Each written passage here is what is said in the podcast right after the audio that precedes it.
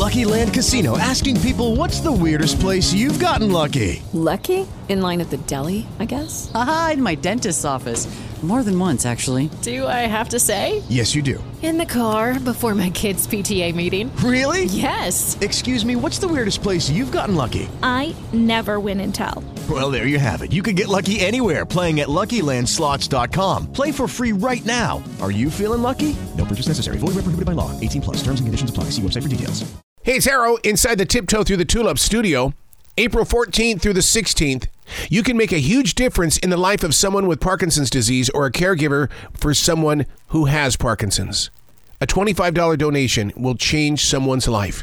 Let's don't do this just for 3 days. Let's do it every day.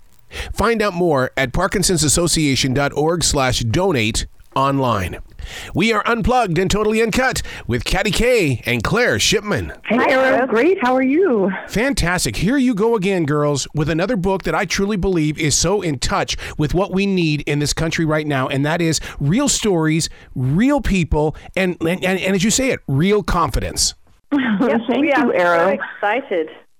One of the most amazing things that the two of you have put together here is this is not like I'm going to sit down, I'm going to read a self-help book. What you're doing is you're identifying people with people. In other words, that we have someone that we can relate with. How do you get so real inside these pages? No, it was really important to us, especially reaching out to teen girls, because we know that all of us learn better, as you seem to know, from stories, right? And connecting. And then teen girls, of course, learn best from other teens. And as much as they might want to listen to adults like me and Katty, they'd rather listen to girls their own age. And so we really set out to find girls who had stories that were stories of some sort of achievement, doing something remarkable, but really were stories about failure, struggle, and perseverance. We looked for teen girls who were willing to be open about their fears and how they overcame things. And so that we hope in all of these ways, girls are going to find connection points in the stories. Well, one of those people is somebody that I've actually spent time with, and that's Gitanjali Rao. My God, this girl is the future. Yeah, Gitanjali is really a superstar, isn't she? And have you spent time with her? You spent time interviewing her? I did. I'll tell you what, I was the student. It was just amazing to just be in that moment. Yeah, she's just an incredible young scientist and has developed really unbelievable technology. And her confidence process is really interesting. When the way she talked to us about focusing on getting lead out of water, focusing on the Flint, Michigan crisis. But, yes. She just burrows away at issues and is a great example.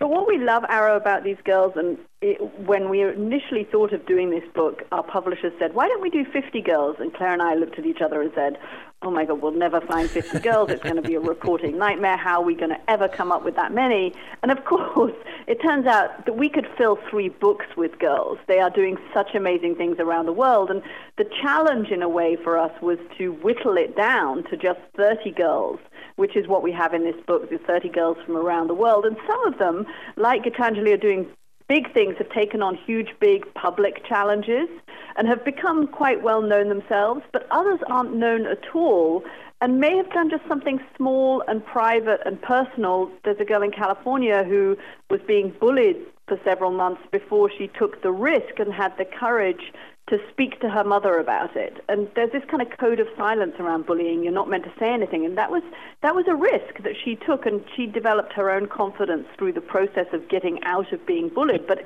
it wasn't plain sailing, and it was very important for us that as much as we show the incredible achievements of these girls, we show the struggle and sometimes the failures, things that went wrong, and the process they took to get there.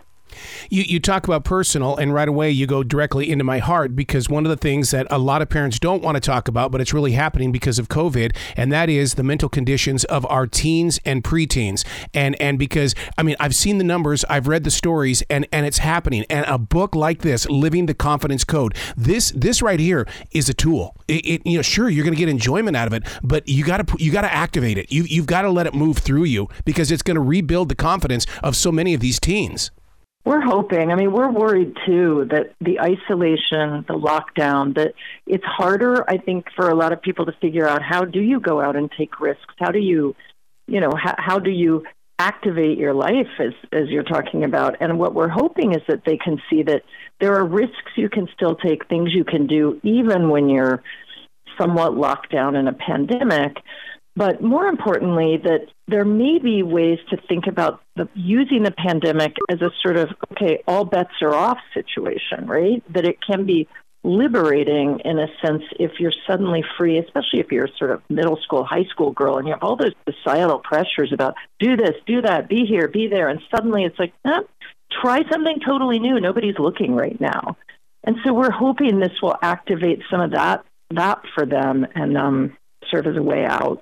Well, and you know, one of the things that, you know, that you talk about is the openness that you have and the way that people can relate with it, with the people that are being featured. And one of them is Aaron Phillip, the first trans black disabled model. I love that you were able to say, hey, look, here's a story that you need to know because we know you're not alone.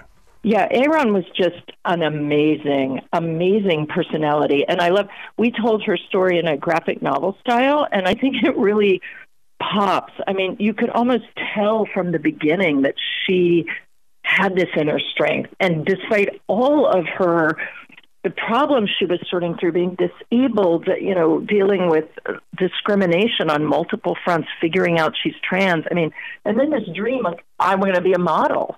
And she just made it happen. I think along the way, we had so many moments in trying to tell her story. We're like, wait, well, this part's inspiring, this part's inspiring, this part's inspiring. It was almost hard to figure out where the focus should be, but she's doing so well now, and I think her story will certainly resonate with a lot of girls. I know it did with my daughter. Now, Claire, I mean, are you guys going to put this in podcast form? Because, you know, this generation, the millennials as well as Gen Z, they love to stream. Yeah, I mean, yeah, I think we would love to. Yeah, we would love to do something like that. And we've both, you know, we've taped some other podcasts about the book, but we've really been thinking about how do we turn stories like this into some sort of regular podcast, because I think everybody would find it inspiring. And while this book is aimed at teen girls and tween girls, we've had a lot of young women and even older women say these stories are inspiring to us. I think it makes us, our generation, feel like the world's going to be in good hands. And Nara, I think one of the things that's so great about these girls that they do come from all over the world, and that was important to us. And some of them are facing challenges that girls in the United States will never face. There's Yakaba in Ethiopia, who was told at 12 by her father that he was going to marry her off to a local village priest that she'd never met before. And she manages to mount a campaign and speak up to her father, which is hard in her society, to take that risk, to get herself out of that child marriage so that she can stay in school. Girls in America aren't going to face that challenge. But I think hearing her story and hearing how she got out of that marriage, the process that she went through of taking a risk and doing something hard and rallying a support team, that's the same as the process for Taylor in California, who was being bullied. And I think that's what I love about this. The challenges are different and the cultures are different, but the way they deal with these challenges, that's universal. Well, this book is more than just a work of art. It is a work of life, and it's a step in the right direction. Man, you got to come back to this show anytime in the future. The door is always going to be open for you. Oh, Aaron, thank you. Thank you so much. Thanks for the work you do. You bet. You be brilliant today, you two, okay? Thank you. Lucky Land Casino, asking people, what's the weirdest place you've gotten lucky? Lucky? In line at the deli, I guess? Aha, in my dentist's office. More than once, actually. Do I have to say? Yes, you do. In the car before my kids' PTA meeting. Really? Yes. Excuse me, what's the weirdest place you've gotten lucky? I never win and tell. Well, there you have it. You can get lucky anywhere, playing at LuckyLandSlots.com. Play for free right now. Are you feeling lucky? No purchase necessary. Void where prohibited by law. 18+. Terms and conditions apply. See website for details.